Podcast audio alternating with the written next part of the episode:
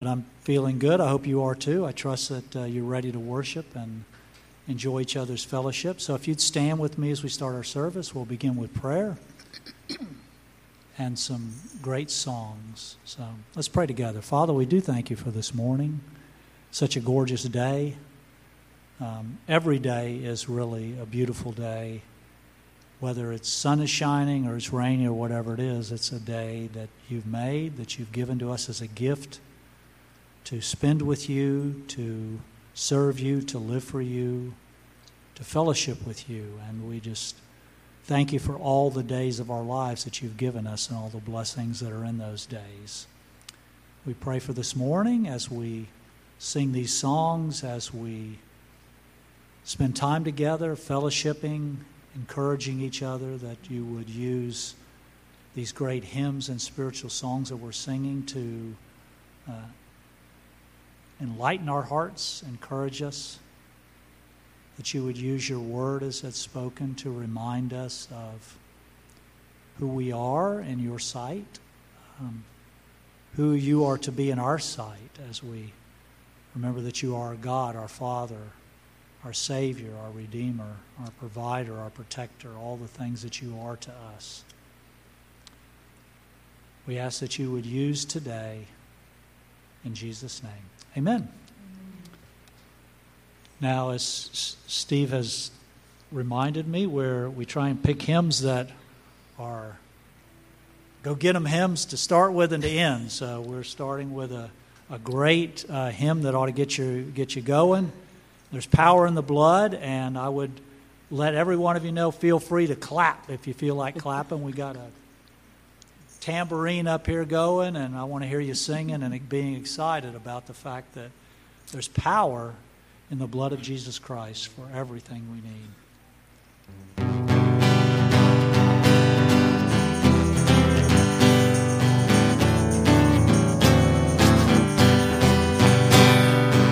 Would you be free from your burden of sin? There's power in the blood, power blood. Would you or evil a victory win? There's wonderful power in the blood. There is power. There is power, wonder working power in the blood, in the blood of the Lamb. The Lamb. There is power. There is power, wonder working power in the precious blood of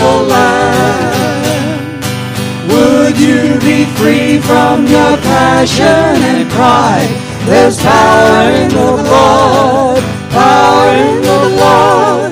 Come for a cleansing to Calvary's tide.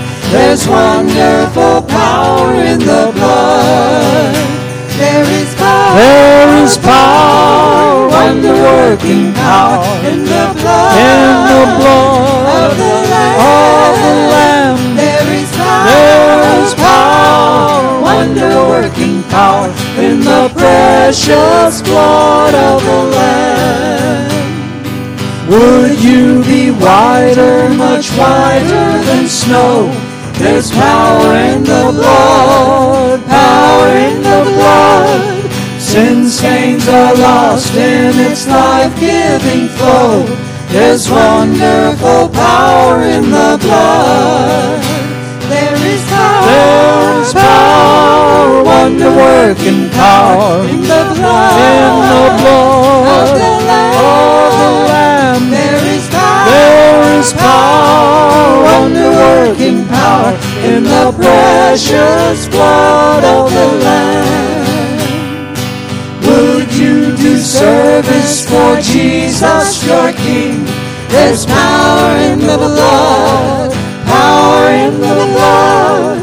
Would you live daily His praises to sing? There's wonderful power in the blood. There is power. There is power, wonder working power in the blood. In the blood of the Lamb. There is in the precious blood of the Lamb.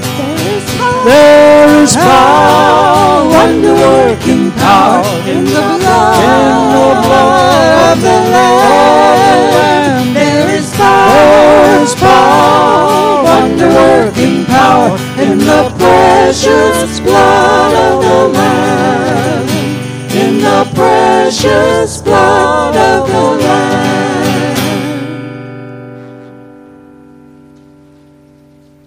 Ought to make you say, woohoo! day by day, strength I find to meet my trials here. There's a lot going on in all of our lives, I'm sure, that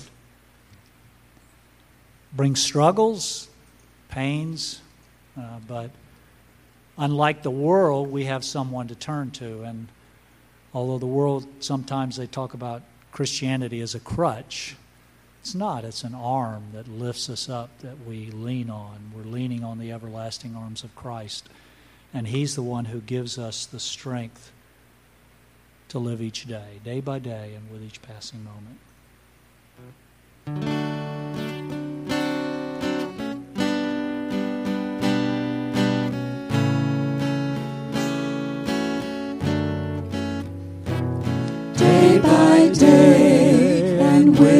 Each passing moment, strength I find to meet my trials here. Trusting in my Father's wise bestowment, I've no cause for worry or for fear. He whose heart is kind beyond all measure gives unto each day what he deems best. Lovingly is part of pain and pleasure, mingling toil with ease and rest. Every day the Lord Himself is near me with a special mercy for each hour. All my cares He fain would bear and cheer me. He whose name is Counselor and Power the protection of his child and treasure is a charge that on himself he laid. As thy days, thy strength shall be in measure. This the pledge to me made. Help me then in every tribulation, so to trust thy promises, O Lord, that I lose not faith's sweet consolation, offered me within thy holy word. Help me, Lord, when toil and trouble meeting, there to take as from a father's hand. One by one, the days, the moments fleeting, till I reach the promised Help me, Lord, when toil and trouble meeting, there to take as from a father's hand. One by one, the days, the moments fleeting,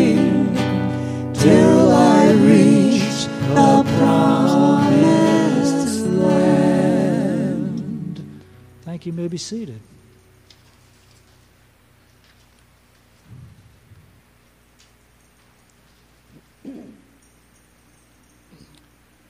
When Isaiah was called, um, God gave him a special vision of himself. He could see the Lord on his throne and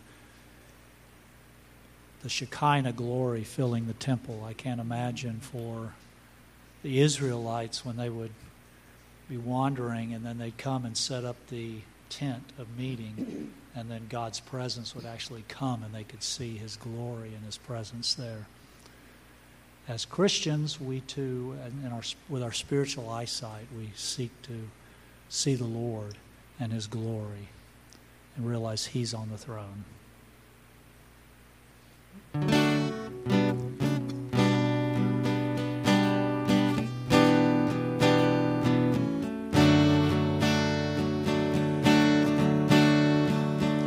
I see the Lord seated on the throne, exalted, and the train of his robe fills the temple with glory,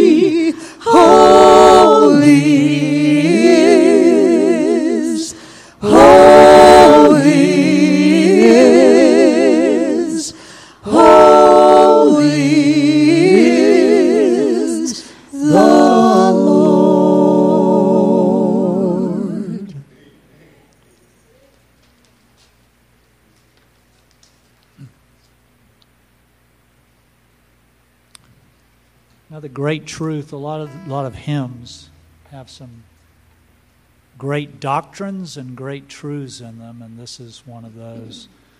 Um, Jesus said, "Whosoever will may come."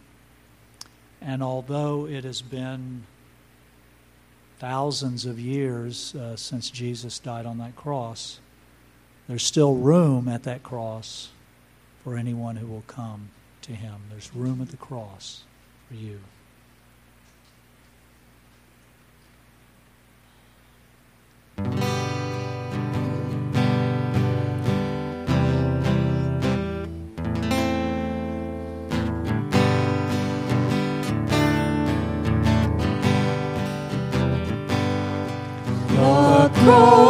Cross upon which Jesus died is a shelter in which we can hide, and its grace so free is sufficient for me, and deep is the fountain, as wide as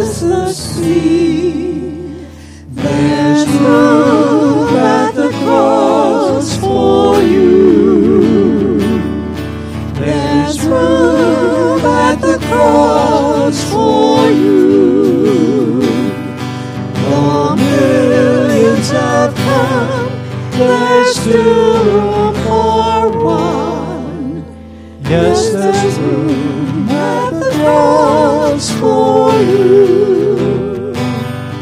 For millions have found him a friend and have turned from the sins they have sinned. The Savior still waits to open welcome a sinner before it's too late. There's room at the cross for you. There's room at the cross for you. The millions have come, there's still there's room at the cross for you. The hand of my Savior is strong,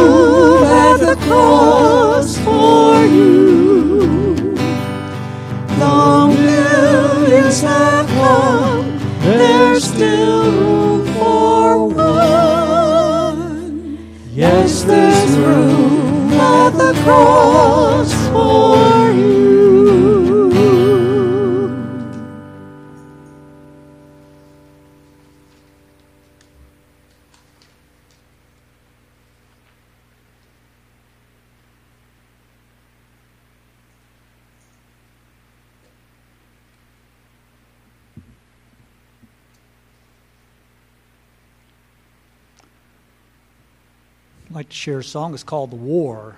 So, um, each one of us, although we are Christians now, and God has created a new man inside of us, we still got that old guy in there, and he puts up quite a fight in my life all the time, trying to get me to do His way instead of God's way.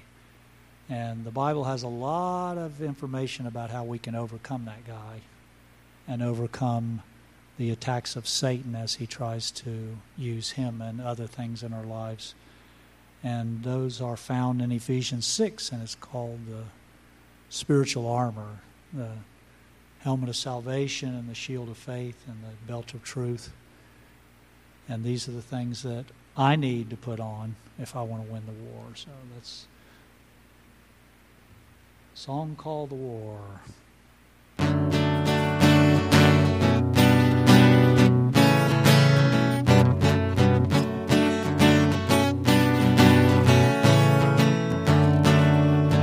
War is raging in my soul between heaven and hell. There's a new man born by faith in God, but an old man's there as well. They fight to lead my every step, each thought, each word, each deed. To win the fight and live for Christ, God's armor's what I need. I need the belt of truth, the shield of faith, the helmet of salvation gospel shoes to bring good news to every tribe and nation. The righteousness of Jesus Christ to guard my fragile heart. The word of God to be my sword. Now I'm ready to go to war.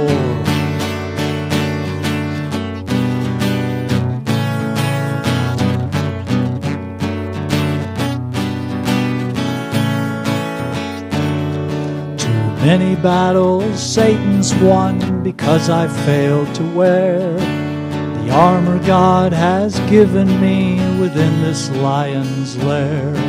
Like Joshua, I must choose this day whom I will serve. On the narrow path that leads to life, I will not sway or swerve. I'll wear the belt of truth, the shield of faith, the helmet of gospel shoes to bring good news to every tribe and nation. The righteousness of Jesus Christ to guard my fragile heart. The Word of God to be my sword. Now I'm ready to go to war.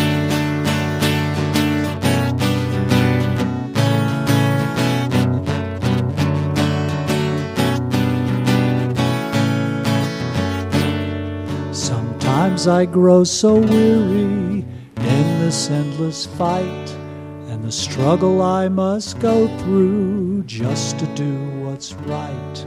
But to those who fight and look for Him, God promises a crown. Then we can rest in our new home and lay our armor down. We wore the belt of truth, the shield of faith, the helmet of salvation gospel shoes to bring good news to every tribe and nation.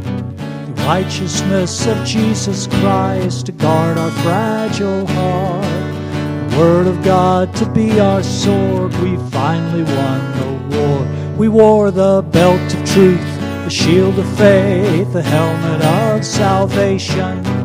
Gospel shoes to bring good news to every tribe and nation righteousness of Jesus Christ to guard our fragile heart. The Word of God to be our sword. We finally won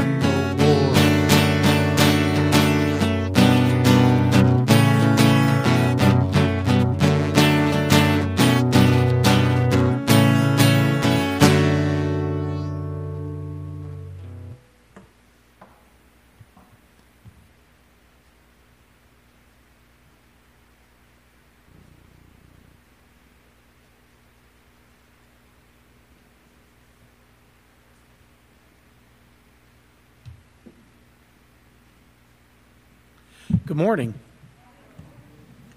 Today's reading is in Psalm 47. Well, it's actually the whole psalm, so feel free to uh, follow along in a Bible you brought or one in the pew, or uh, be blessed by listening. Oh, clap your hands, all peoples. Shout to God with a voice of joy.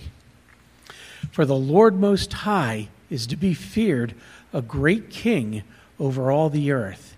He subdues peoples under us and nations under our feet.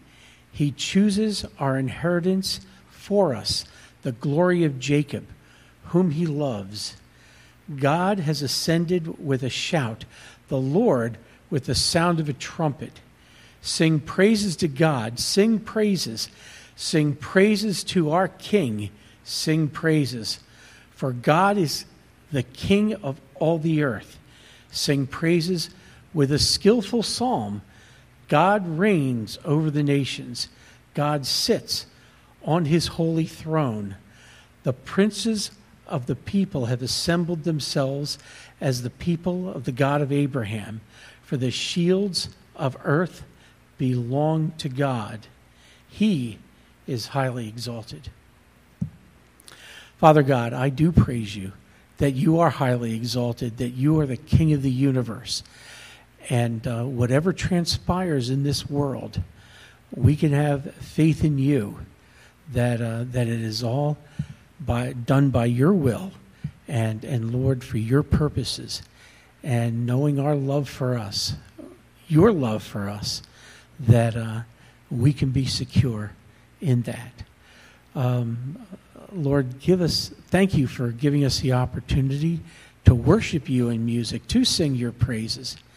And Lord, to worship you with the reading of your word and the preaching of it as well. Uh, Lord, thank you for, uh, for our Pastor Steve. Uh, he loves you, he loves your word, and he loves us. And I pray that you would put in his mind and in his heart what you would have him teach us. And Lord, thank you for giving us an opportunity to be here, to assemble together, and help us to, uh, to, to take heart to what he has to say and, um, and, to, uh, and to, to, to take heart. In your name we pray. Amen.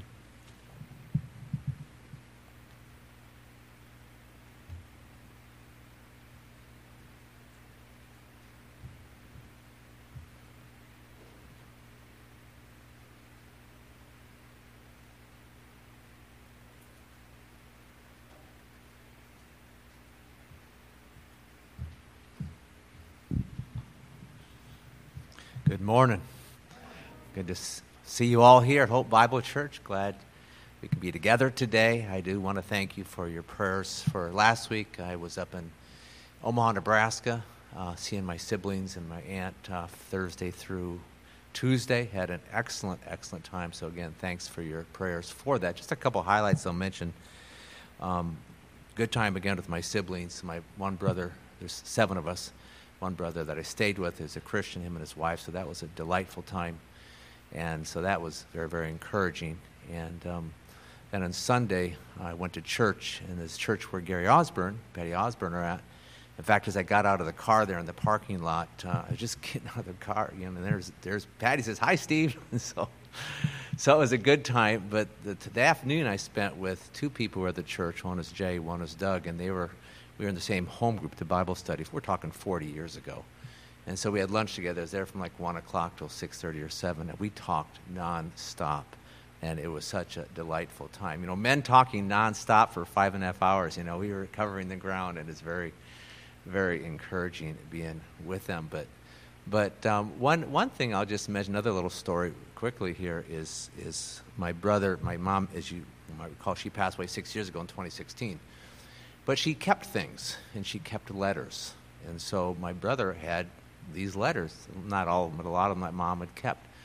So he was showing me this box of letters, probably 50 letters were there. So, and, and the first set was love letters from my father well, before they got married to my mother. This is 1947, end of 1947. And it was just a delight to read those because my father was a very transparent, flamboyant. My aunt said he was a daredevil who's a very energetic, fun loving type of a person. So he was reading these letters and getting insight into their relationships. So that was encouraging. And then the, the next set of letters were 1961. And as uh, you've probably heard in the past, he was got real sick. He'd been sick really in the 50s. And 61, he was getting sicker and he had kidney problems. And he's writing all these letters from, from, from his home and from the hospital, particularly to his grandparents. And I was reading these, and he was, again, very transparent about how he was feeling, and he wasn't doing good. And so, but again, as I think back, I think of, in all these little stories here, the sovereignty of God. It's just, it's a wonderful thing to go back. God wanted my father to marry my mother, and that's why I'm here today. And he wanted my father to die, you know, pass away in 1961 in Iowa. That's another reason why I'm here today, because all things work together for good. And so we see that. We see the big picture. It's important that we do see that. And so, again, it was, it was, it was really good to, to be there with them, and, but it's good to be back. We all know there's an election going on in this country, that the final day for voting is this coming Tuesday. If you've watched TV or looked at the internet at all, you'll heard about all these stories and ads about politicians, people running for office, and as you all know, they, they're making these promises, and many are saying they're going to bring real change.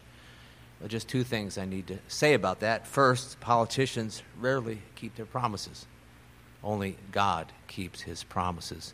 Secondly, politicians don't solve the real problem. In fact, they can't solve the real problem. The real problem is a spiritual problem, it's a heart problem, and it's sin and only God through Christ can solve that. We know that the individual person, we understand this, the individual person, whether it's you or anybody in the world or throughout history, has this problem of sin. But when you combine and add up all the individual people and put them all together and add them all together, then you got a whole country that's got this problem of sin. And it's a huge problem in our country. I would just sum it up and say it's a spiritual cancer.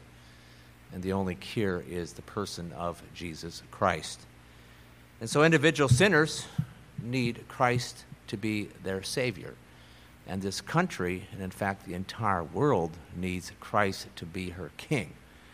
We're electing politicians, yes, people that rule over us, but what we really need, really need, and God, of course, has ordained this, is a king. We know the story 2,000 years ago. Jesus Christ came to this world. We know that he died on the cross to pay for our sins, that he rose again from the dead. We know then that the church began. People were getting saved, baptized, and were being discipled. That's what was taking place. And the church then was growing. And the church's main mission then is to share the gospel and is to make disciples. And she is to keep doing this until the end of the age, and then Christ will return. Turn your Bibles to Acts chapter 1. There's many places that sum up this. I like the way it sums it up here, this big picture of the church age. Acts chapter 1, verses 8 through 11. I'm sure you're familiar with these verses.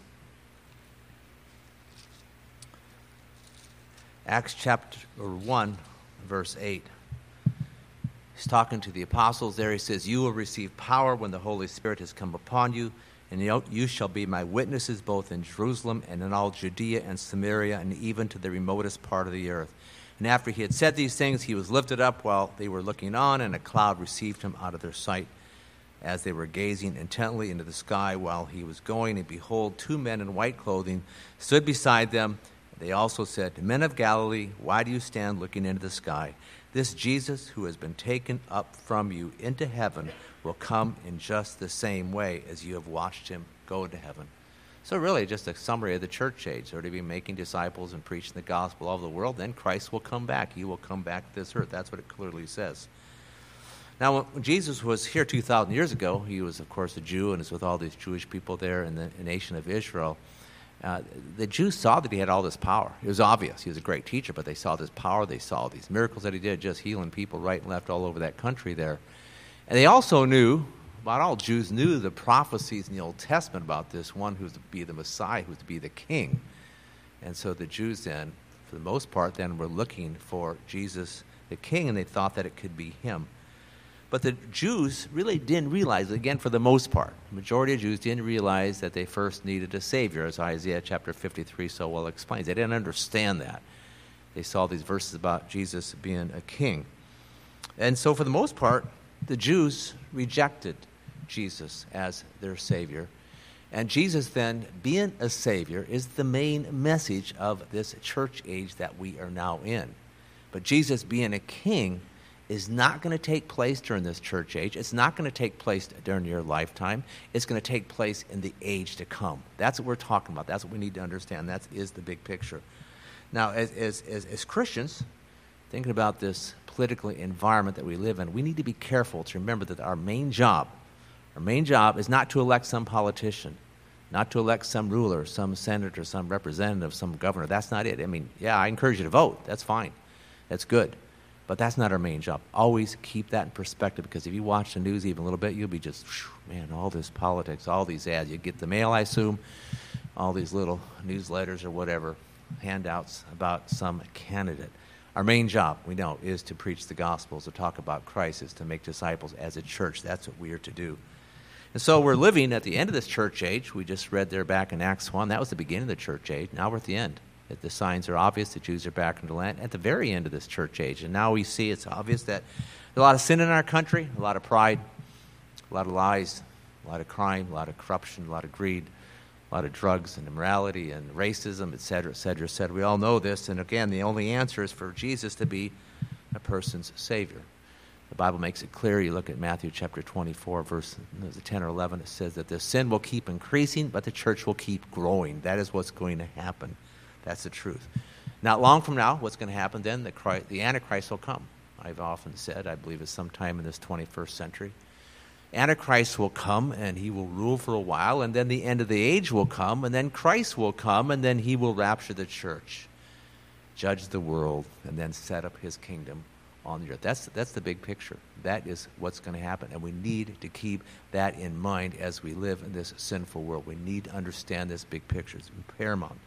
So today, then, my purpose in view of this coming election this Tuesday and, and is to talk about Jesus the King and to talk about his kingdom.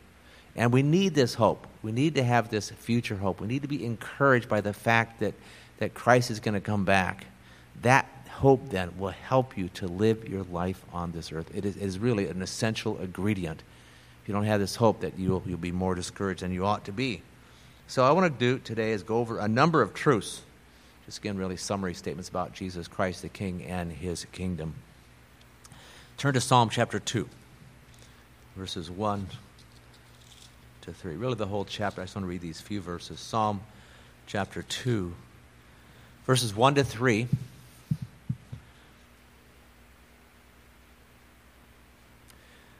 Verse 1 Why the nations in an uproar, and the peoples devising a vain thing? The kings of the earth take their stand, and the rulers take counsel together against the Lord and against his anointed, saying, Let us tear their fetters apart and cast away their cords from us. We, we see in this chapter an emphasis upon rulers and kings, but you have to go back to verse 1. The people themselves, individual people, individual sinners, are devising a vain thing as well. That's what we see here. And this really then sums up the present and future situation of our world, this, these verses and the following verses, which I'll mention just in a minute here.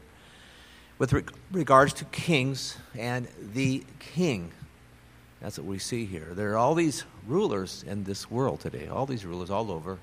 The great majority of them are evil. That is the truth. That is the fact that unrighteous or evil. And, and what we see from the text is they're taking a stand against God. How foolish they are how foolish they are, how not so smart they are. I could use other words. They're, they hate God, they're fighting against God, and God will humble them if they don't repent. That's what He will do. In fact, I won't tell you stories, but uh, I've seen ways this past year where God's been humbling rulers. It's pretty obvious. You can't miss it. God is humbling rulers now that think they know so much, and God is doing things to put them in their place.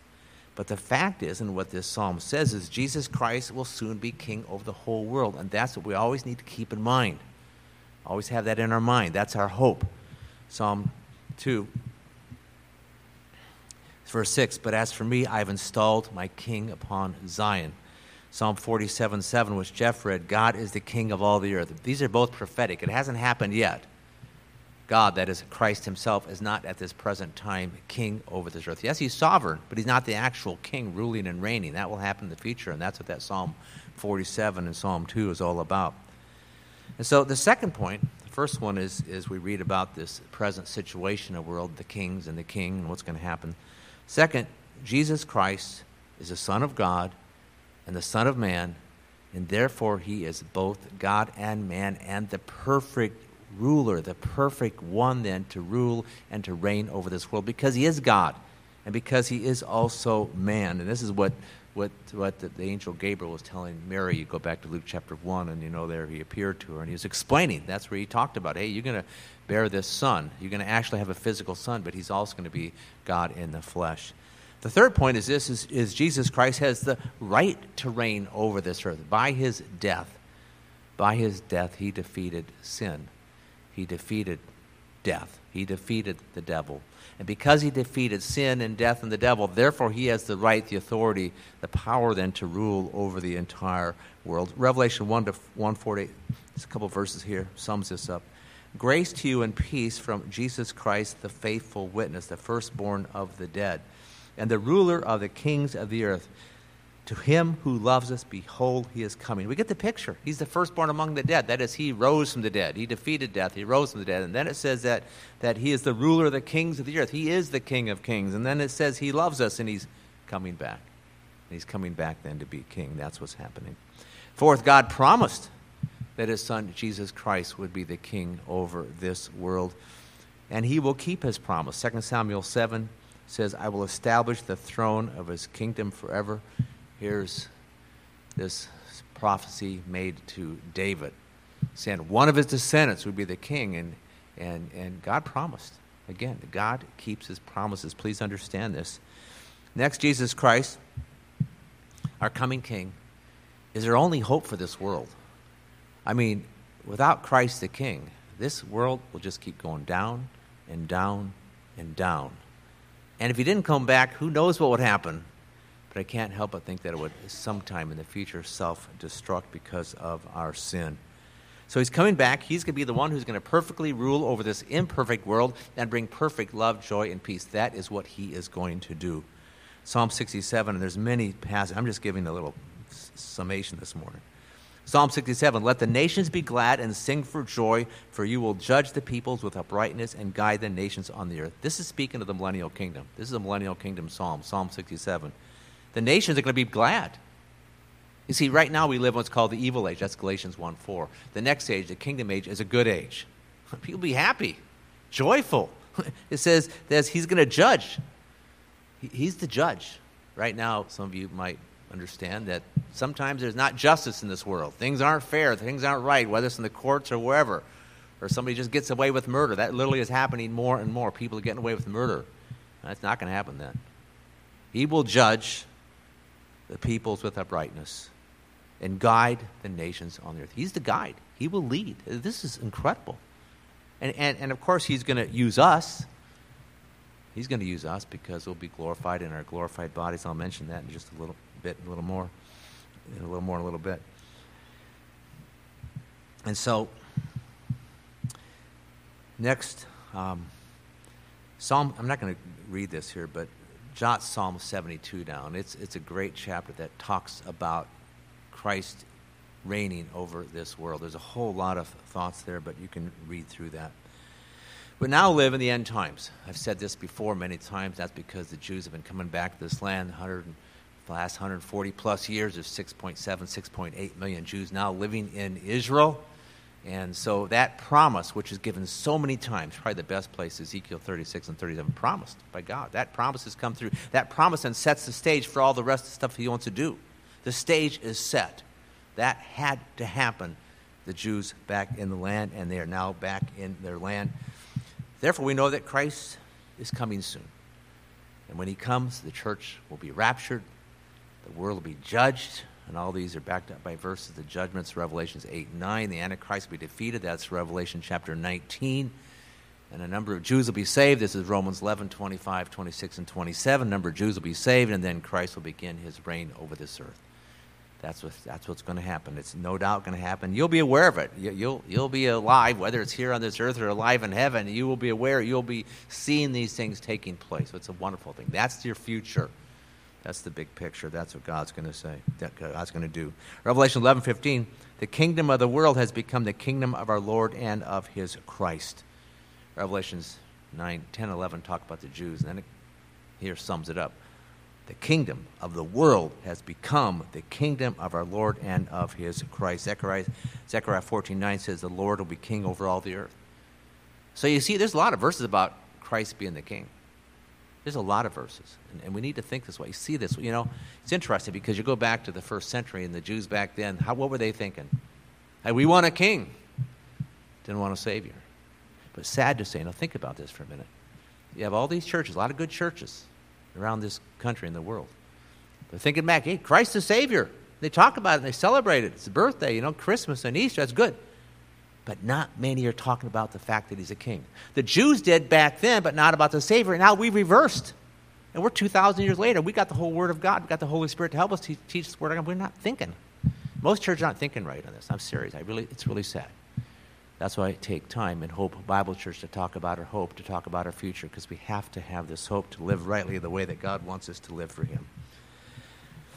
Jesus Christ, next point, the King of Kings, is God. He'll be a perfect, powerful, holy, truthful, all knowing, sovereign, wise, loving, and merciful King. The perfect King. We've had good rulers in our world. There have been some good ones. Nobody's perfect. Christ will be the perfect one. Psalm 111, verse 7 says, The works of his hand are truth and justice. All his precepts are sure. He has sent redemption. Holy and awesome is his name. I want you to turn to Revelation 19. You know that we sing these verses. Some of you probably singing this in your mind as we go through them. You know these verses so well. Revelation chapter 19, speaking about the King of Kings, speaking about the end of time, the end of this age when Christ comes back. Says, I saw heaven open, Behold, the white horse, and he who sat on it is called faithful and true. And in righteousness he judges and wages war. His eyes are a flame of fire, and on his head are many diadems. He has a name written on him which no one knows except himself. He is clothed with a robe dipped in blood. His name is called the Word of God. And the armies which are in heaven, clothed in fine linen, white and clean, were following him on white horses and from his mouth comes a sharp sword, so that with it he may strike down the nations, and he will rule them with a rod of iron.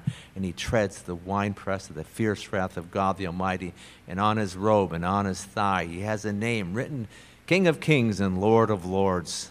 Let me go down to verse 19, because this is talking about the Battle of Armageddon and how Christ with his armies, and I believe we're going to be part of his armies, are coming down and to stop him in his tracks. Verse 19 I saw the beast and the kings of the earth and their armies assembled to make war against him who sat on the horse and against his army. So you have the beast, the Antichrist, and all these other kings. Verse 20 The beast was seized, and with him the false prophet who performed the signs in his presence, by which he deceived those who had received the mark of the beast and those who worshipped his image. These two were thrown alive into the lake of fire, with, which burns with brimstone. You say they're defeated. Christ took care of them thrown alive. The, the first people to be thrown into the lake of fire are these two the beast, the Antichrist, and his assistant, the false prophet. Christ's reign in the kingdom age will last for 1,000 years. It's, it's so amazing. You ask the average Christian, and people don't know this. It's clear. Now, you, you go back to the Old Testament, and, and, and the average Jew knew about this kingdom coming, that this Messiah was coming, he'd rule. But they didn't know in the Old Testament times, they did not know how long it was going to last, or that, I mean, they knew it was going to be eternal kingdom, they understood that, but they didn't know it was a two part thing. They didn't see the two parts. They didn't know that. I mean, it wasn't told them. But here in Revelation 20, it's told them. You see what take place? We just read Revelation chapter 19, and the Antichrist is defeated. Okay, so the bad guys are off the picture. You know, Christ is back, he's in charge. The kingdom of the world is now the kingdom of the Christ, and this reign begins. And it's a thousand years. And you know how many times it's repeated in Revelation 6, 20, verse 6 verses? Six times. It didn't say, say it just once. If it was once, it was, should be true. And it was, it was true. But the fact is, it repeats it six times. A thousand age. And that means exactly a thousand years is how long this kingdom age is going to be. Next, we understand the true believers will be glorified in body and spirit. And this is, again, your salvation at this point in time is not complete. You all know this. You're in this earthly body that has aches and pains, gets tired, you need, need to sleep every day of the week. You're not perfect, but you will be perfect. Powerful, immortal, glorified, spiritual body. That's what 1 Corinthians 15 40 to 42 tells us. Matthew 5 3 says, Blessed are the meek, for they will inherit the earth. That's you. That's me. That's all believers, along with the Jews that are believing Jews, because you read Psalm 37, and I believe it's six times there. It says believing Jews will inherit the earth too. We, as Christians, we as believers during this church age, joined with the believers from the Old Testament times, will reign over this world together. That is what's going to happen. Very important to understand this. Revelation 26 says There'll be priests of God, reigning with Him for a thousand years. That's what's going to happen. We are going to reign with Him. That means as Christians, as believers, we'll have authority. Now, some of you, and I've, I've heard people talk, as well, I'm a nobody in this. I can't do nothing. I, I, just let me sit up in some corner in heaven, I'll be happy. No, you're going to have authority and power because you'll be a brand new person. And I believe, and I'm going to read this here, Luke 19, 17. I believe this is a real truth. It says here, well done, good slave, because you have been faithful, very little thing, you are to be in authority over 10 cities. Maybe that'll be one of your jobs. I'm not saying all, but some of you that you might have authority over 10 cities. You're going to be a ruler, you're going to be a politician. not the way they are today. But I'm just saying, this is the truth. We are going to reign with Christ for a thousand years, and you will be fully equipped and able to do whatever He wants you to do. That is the fact. That's, understand that.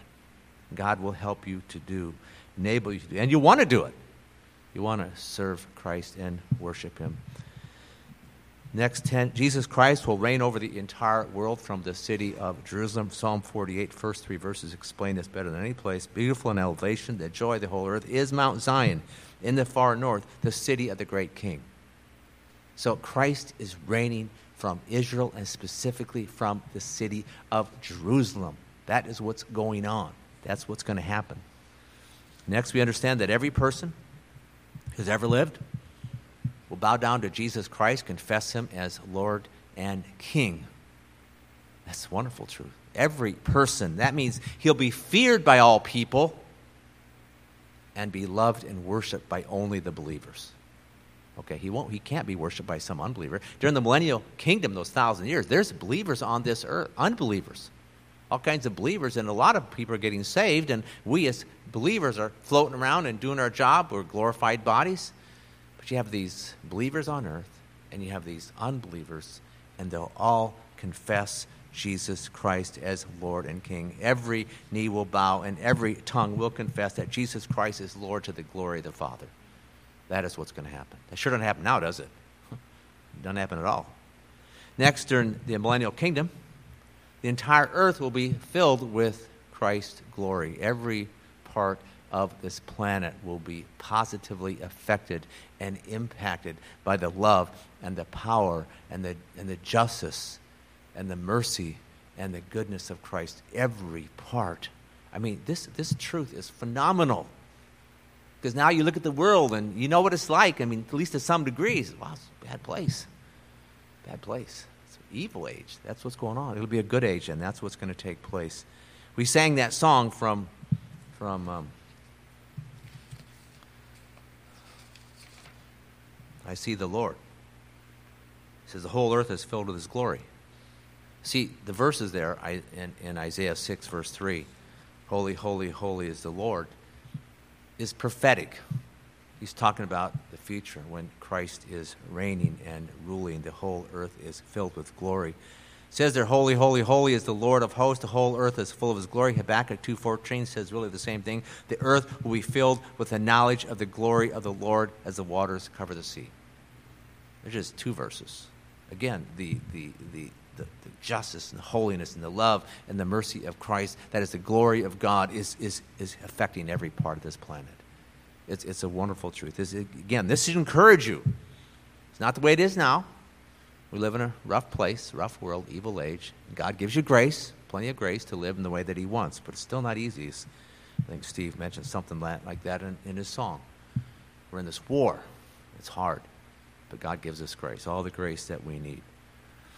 During the next point, during the kingdom age, uh, it'll be obvious to all that Jesus Christ the greatest king. Obvious. The whole world will know that he's the king. They're confessing him as, as Lord and King. Psalm 47, verse 2 The Lord Most High is to be feared, a great king over all the earth. For God is the king of all the earth. God reigns over the nations. the people can't miss it. He's a great king. He's the greatest king there ever was. This is going to be wonderful, except for the unbelievers who saying things under their breath. Psalm 145 3 Great is the Lord and highly to be praised, and his greatness is unsearchable. Next point in the coming kingdom age, believers will be publicly giving thanks to God, singing songs of praise, shouting for joy publicly. You don't have to watch what you say. You, you, work someplace, and if you say the wrong thing, you get hauled into the office, and who knows what will happen to you for saying the wrong thing. No such thing as hate speech. I mean, wouldn't it be great? You can worship and love the Lord and walk down the street and fly through the skies, and, and that's what's going to happen. And why? A few reasons. One, because of your salvation. You're fully saved, and, and, and with that, you see Christ defeating all the enemies on earth. Yeah, man, this is victory.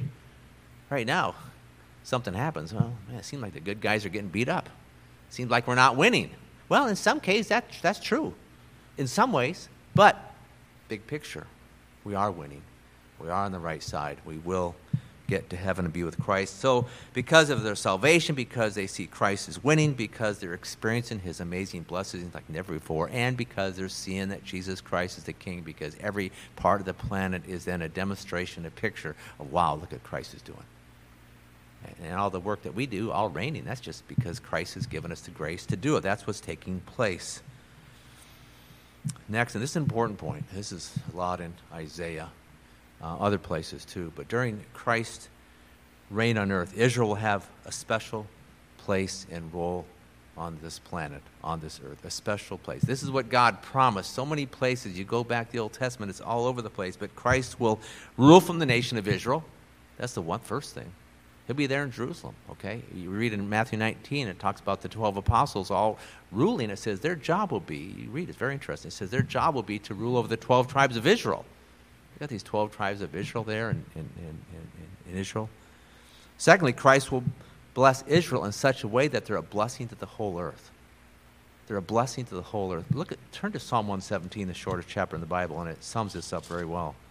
Psalm 117.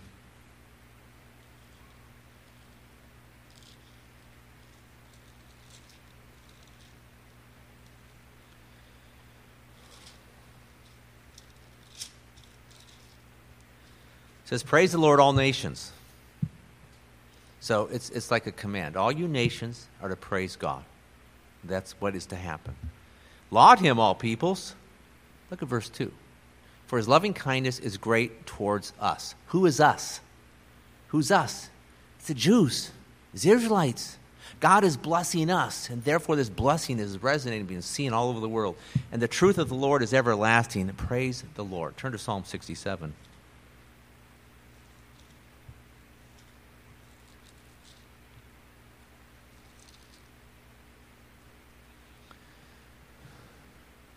Says in verse 1 God be gracious to us and bless us, talking about the Jews. God, you be gracious to us and cause your face to shine upon us, that your way may be known on the earth, your salvation among all nations. Let the peoples, let all the peoples of the earth praise you, it says. Let all the peoples praise you. Verse 7 God blesses us, the Israelites, that all the ends of the earth may fear him. So the Israelite people will be the most blessed people. All these nations on the earth then. Well, I'm not sure all, all that's going to work out, but the Jewish nation, the Israelite nation, will be the most blessed and will have an effect then in all the rest of the world. And salvation in Christ will be proclaimed by the Israelites to the world. That we read in Psalm 98, you read in Psalm 96. They're proclaiming the good news, the gospel. Isaiah 61 9 says, Their offspring, that is Israel's offspring, will be known among the nations. You're, going to be thinking, man, those, those, those Jewish people, they're really blessed. They're really special people. It'll be obvious. God's going to bless them. Psalm Isaiah 60, verse 3 to 5 says, The wealth of the nations will come to you. You read many places about is, is, is, kings and nations bringing tribute to Israel. The wealth of the nations will come to you. And so, because Israel is so blessed, the nations will come to her. I mean, if, if you think about it now, I, I, I can't help you've all thought about this. You think, man, there's, I'd really like to go to this place, and whether it's in this country in the world, I'd like to visit, you know, this, I'm not going to name place, but you all have this place. I'd love to go visit or vacation there.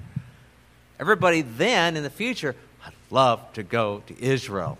And a lot of people will be going to Israel, taking a visit, paying a visit there. Now, we, again, we're all over the world. We've got our new bodies. The people on the earth, you see, paying tribute, visiting, and going there. And Jerusalem then will be the most renowned and important city in the world. That's where Christ is at. It will call you the city of the Lord, the Zion of the Holy One of Israel. That's Isaiah 60, verse 14. And during the millennial kingdom, Jesus Christ will defeat all his enemies. That includes death. I want, want you to turn to, I want to read this. It gives us a big picture. 1 Corinthians chapter 15 there's, there's different passages in the Bible that sum up, give us the, again, the big picture of what's taking place. This is one of the better ones here. And it's verses 20 to 20. I'm going to read it and just make a few comments as we read this. The chapter theme is the resurrection. It says, Now Christ has been raised from the dead, the first fruits of those who are asleep. The first fruits, the first one to be raised from the dead, to be glorified, never to die again, is the person of Jesus Christ. Verse 21 For since by man came death, by man also came the resurrection of the dead. For as in Adam all die, so also in Christ all will be made alive. The word made alive is another word for glorified. Okay, get a new body. But when? It says each in his own order. Christ was glorified when he raised from the dead, raised from the dead back 2,000 years ago. He's the first fruits. And then it says there, after that, those who are Christ at his coming. That word parousia, the coming of Christ, that's when we'll be glorified. People that have died, you all know people that have died are in heaven right now, they're not glorified. I mean, they're doing good, they're perfect, no pain, no problems, perfect love, joy, peace, but, but they're not glorified. They're not perfected that way. They're not. That's just the way it is. But at his coming, then it says, verse, no, watch this, you got to see this. Then comes the end. What does that mean? What does that mean? The end of the age, you see, is when Christ comes back and glorifies. This is talking about the end of the millennial kingdom age, that thousand year period. It says, Then comes the end when he, Christ, hands over the kingdom to the God and Father when he has abolished all rule and authority and power. So, one thing Christ is doing in the kingdom age is abolishing all rule, authority, and power. He goes on to say, The last enemy, no, for he must reign until he has put all his enemies under his feet. The last enemy that will be abolished is death. And so, people are still dying during the millennial kingdom. But after that, no more death. That's, that's it. He'll abolish it. For he's put all things in, in, subjection under his feet. But when he says all things are put in subjection, it is evident that he is excepted who put all things in subjection to him. That is, when all things are subjected to him, then the Son himself also will be subjected to the one who subjected all things to him, so that God may be all in all. That is, he then will subject himself to God the Father. And how that works theologically, you know, Jesus Christ being God and man, and Father being God and the Holy Spirit. But it says there. And so this gives you a picture what takes place from the resurrection of Jesus Christ to our resurrection to the end of the kingdom age. That's what's taking place when God is all, God may be all in all. And that's a loaded phrase. What's it mean for God to be in all? all? I mean, he, he, he is seen and loved and worshiped and, and controlling and affecting everything on this planet. In the end of the kingdom age, then, we just saw this, I just said this. This is when Christ will hand over the kingdom to the Father. It says there, we mentioned death being defeated. This is in Revelation 20, verse 14. Death, this is right there. This is at the end of the millennial kingdom. Death and Hades will be thrown into the lake of fire. What that all means, I don't know. Death and Hades. That means death and Hades, they're gone. They're done for. That's it. So we live in a wicked world.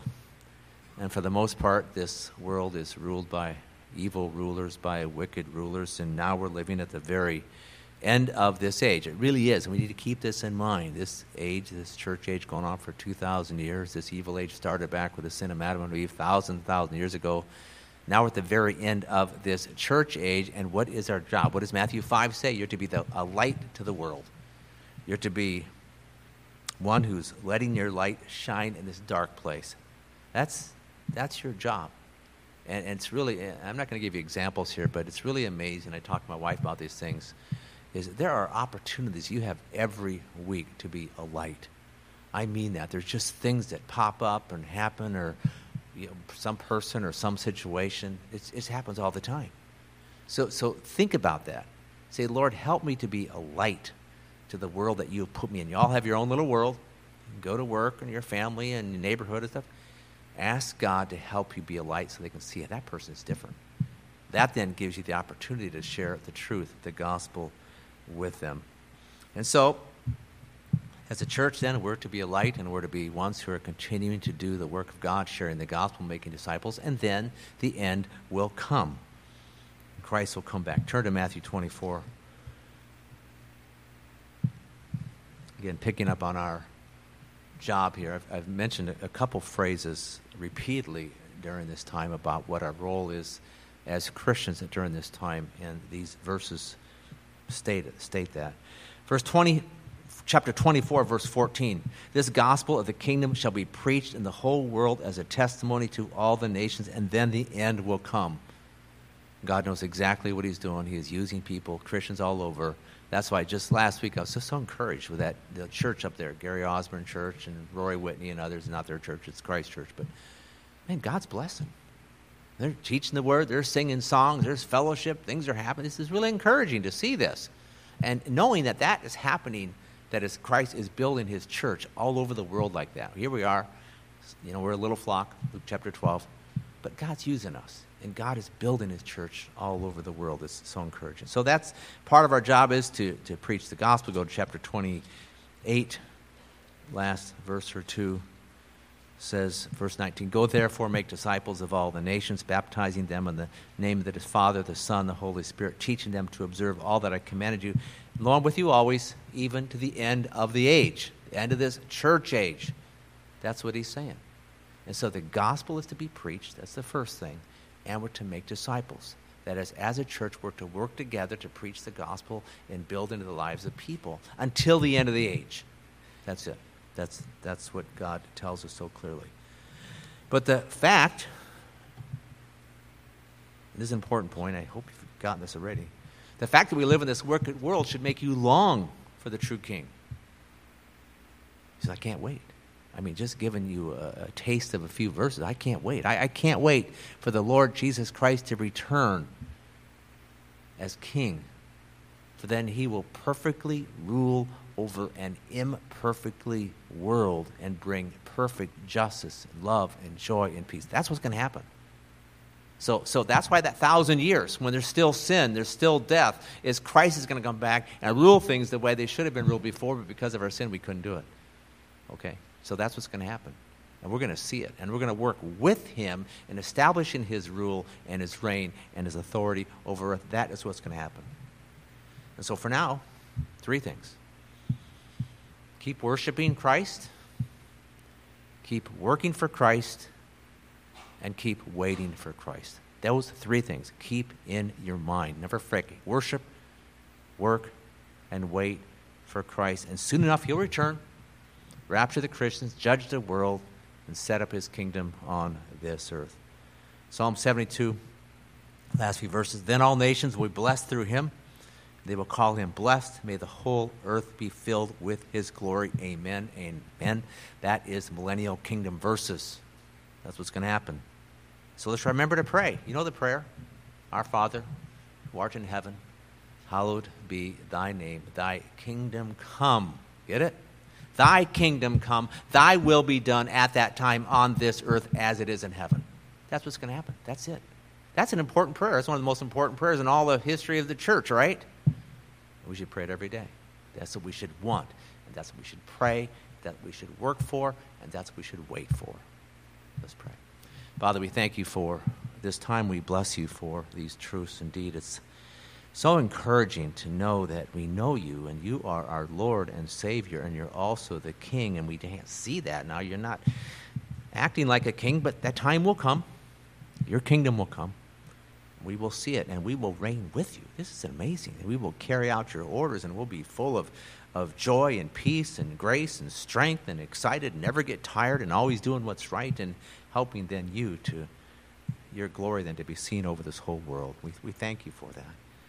And so, Lord, help us to be worshiping, help us to be working, help us to be waiting for you. This is what we pray. Thank you for each one here and those I know who couldn't make it. Some aren't feeling good today. I'm aware of that. I just pray that you help everybody in this church. Just bless them. Lead us. Use us, God. Help us to keep going. And, and even when we don't feel like it, because a lot of times we don't feel like it. We don't go by how we feel. We go by faith. We go by what your word says, by the truth. And pray for Bethel. Pray for your blessing on them and even the graduation they had last night of a number of people involved in a training program. Thank you for them. Just pray your blessing on them for your purposes and glory too. But thank you again for this time. Now we're going to have this communion time as well. We commit all this to you. pray this in Jesus' name. Amen this time the singers can come up. As they come up, I'll just mention this. I don't know all the details yet about this, but some of you might have heard about some weather, some potential, quote, bad weather coming to Florida. The latest I saw last night, this morning, was uh, what they're now predicting is gusts of 40 miles an hour, wind, rain, mainly a rain and wind event, not so much a hurricane, but a big bad storm, cutting right across southern across Florida, southern Florida. So that's going to happen Wednesday and Thursday. Don't know how it's going to affect our Wednesday time, but be look watching the news and we'll let you know. But just be praying for God's protection during that time as well.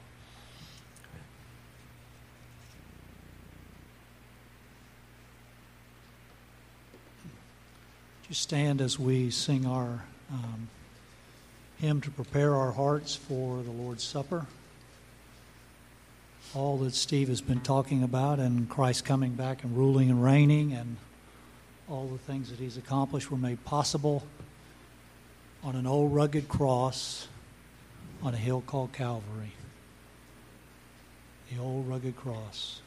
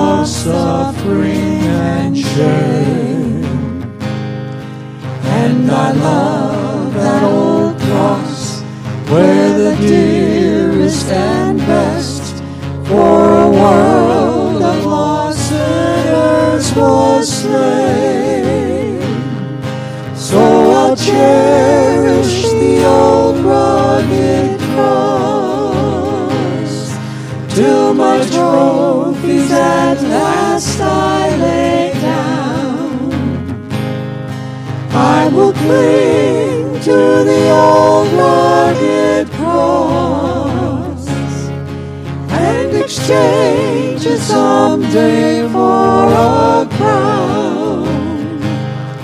Oh, that old rugged cross, so despised by the world, has a wondrous attraction for me.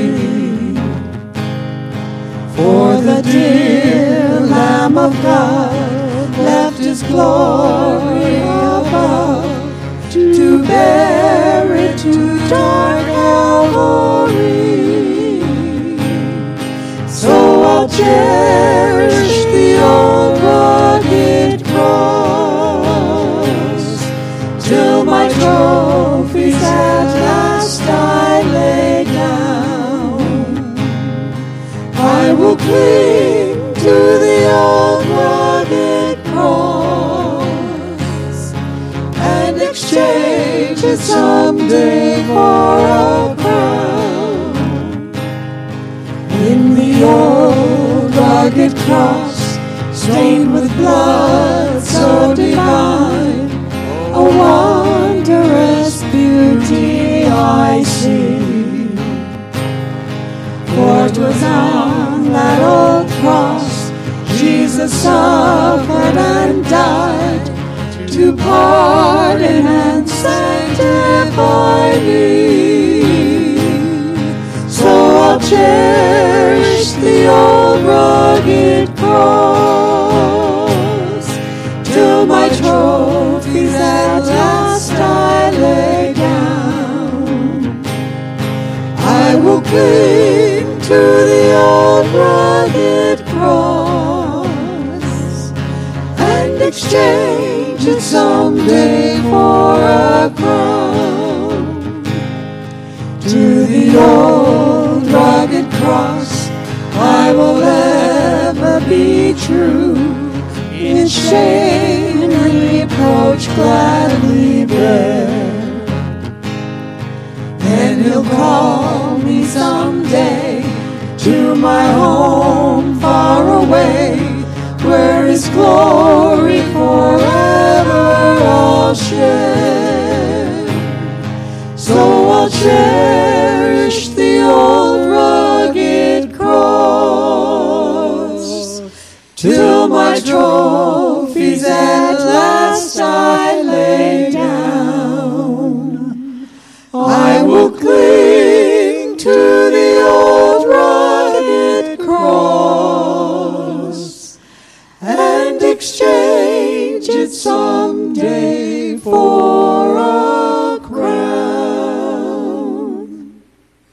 seated.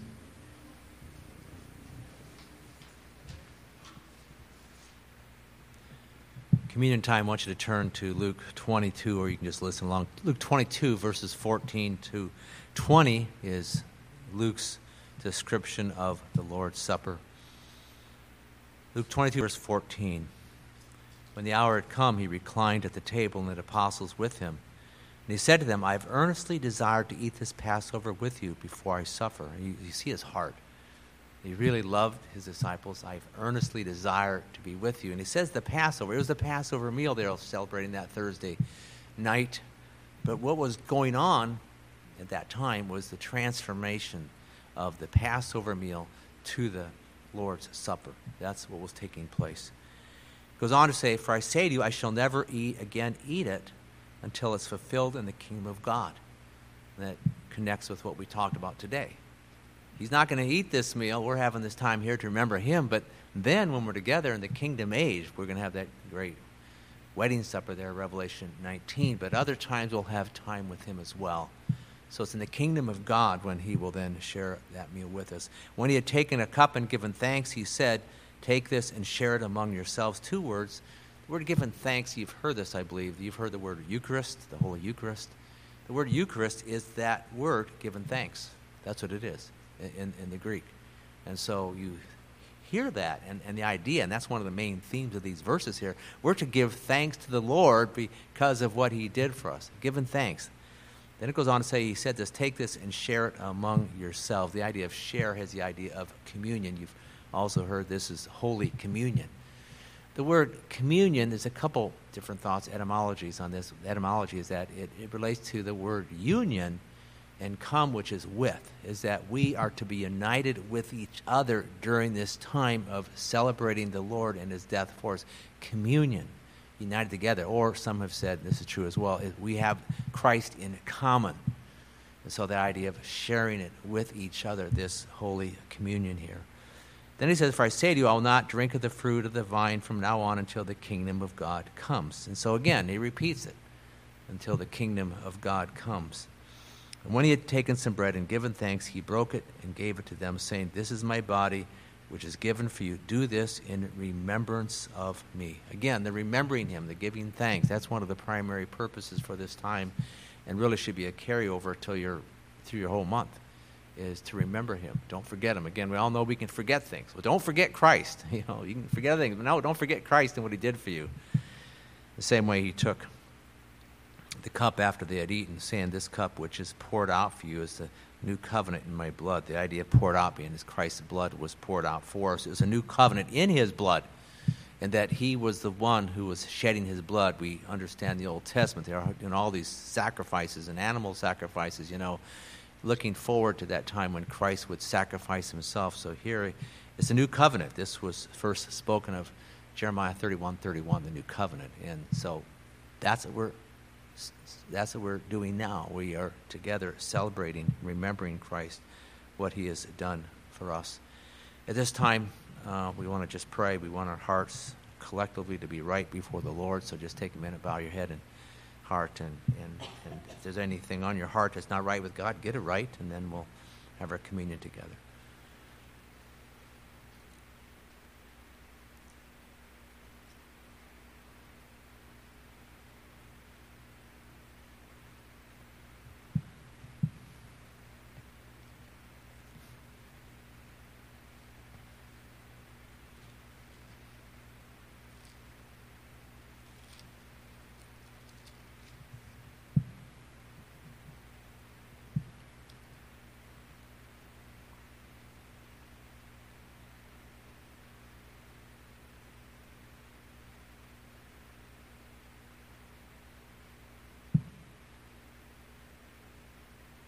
Just thank you, Lord Jesus. Thank you, Heavenly Father. Thank you, Holy Spirit, for this time we have together. This isn't just some game we're playing, some words we're saying. This is reality. This is truth. That we are celebrating you and remembering you for who you are and what you've done for us, and the fact that all our sins are forgiven, every one of them, past, present, and future. So now, Heavenly Father, you look upon us as ones who are holy, completely righteous in sight. Just as you see your Son Jesus is righteous, so you see us your children as ones who are righteous too. It says, I received from the Lord that which also I delivered to you, that the Lord Jesus, in the night which he was betrayed, took bread, and when he had given thanks, he broke it and said, This is my body, which is for you. Do this in remembrance of me.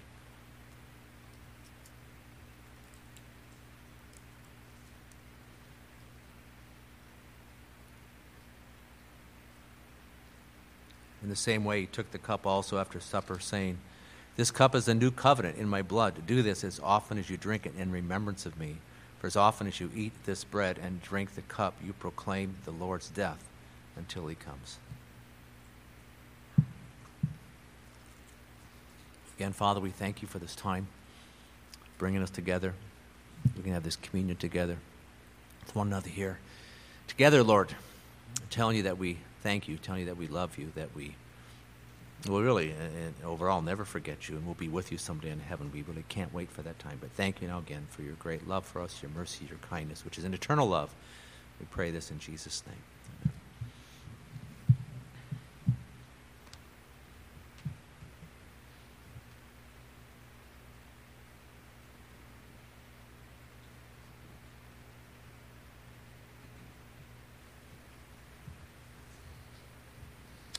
Activity wise, we have coming up, as Steve mentioned, our Wednesday Bible study time. So if you're able to come out this Wednesday, 645.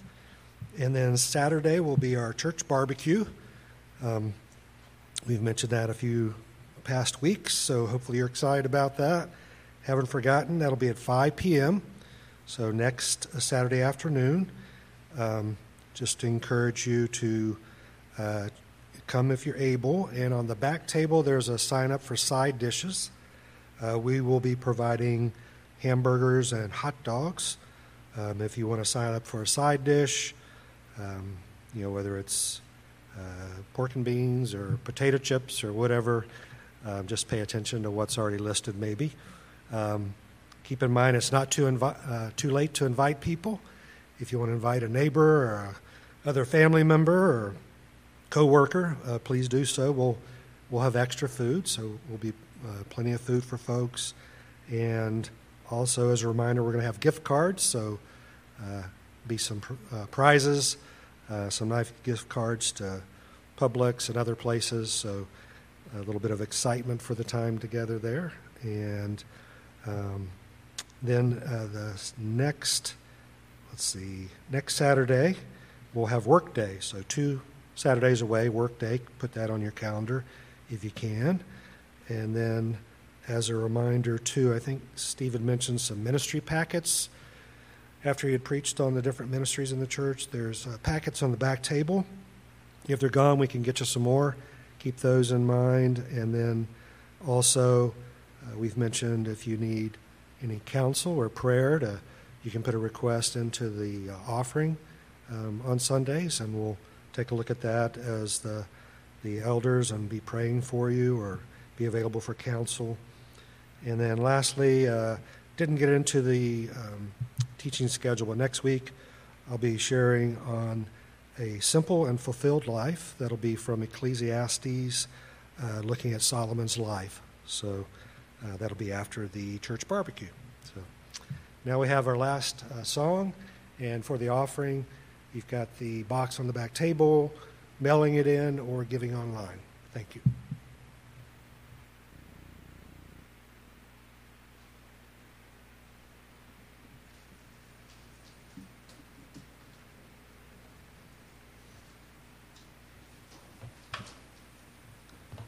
You'd stand with us for our last song. Um, not sure which psalm it's taken from. I guess you could declared to be messianic in the sense that it says the Lord reigns, but uh, whether the world likes it or not, right now Jesus is reigning in heaven. He is the king of the earth. He may not be standing here on this earth and reigning in the way he will in the millennial kingdom, but he still rules and reigns this world and this universe. The Lord reigns.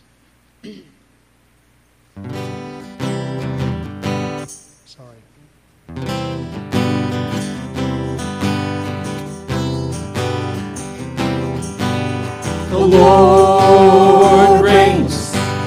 The Lord reigns. The Lord reigns. Let the earth rejoice. Let the earth rejoice. Let the earth rejoice. Let the people be glad that our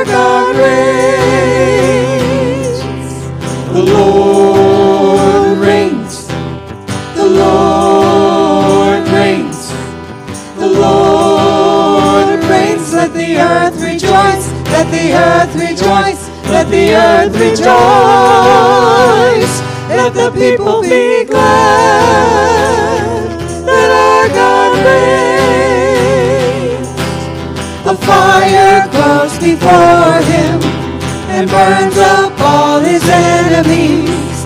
The hills melt like wax at the presence of the Lord. At the presence of the Lord. The Lord reigns. The Lord reigns. The Lord reigns. Let the earth rejoice. Let the earth rejoice. Let the earth rejoice. Let the people be glad that our God reigns. Declare his righteousness. The people see his glory. For you, O Lord, are exalted over all the earth, over all the earth. The Lord reigns. The Lord reigns. The Lord reigns. Let the earth rejoice. Let the earth rejoice. Let the earth rejoice. Let the people be glad that our God reigns. The Lord reigns. The Lord reigns.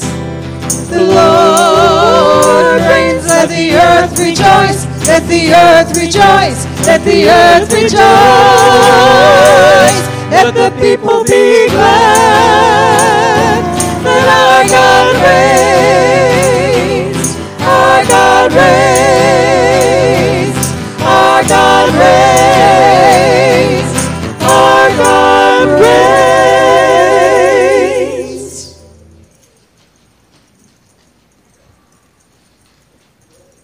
Benediction from Psalm 145, verses 1 and 2.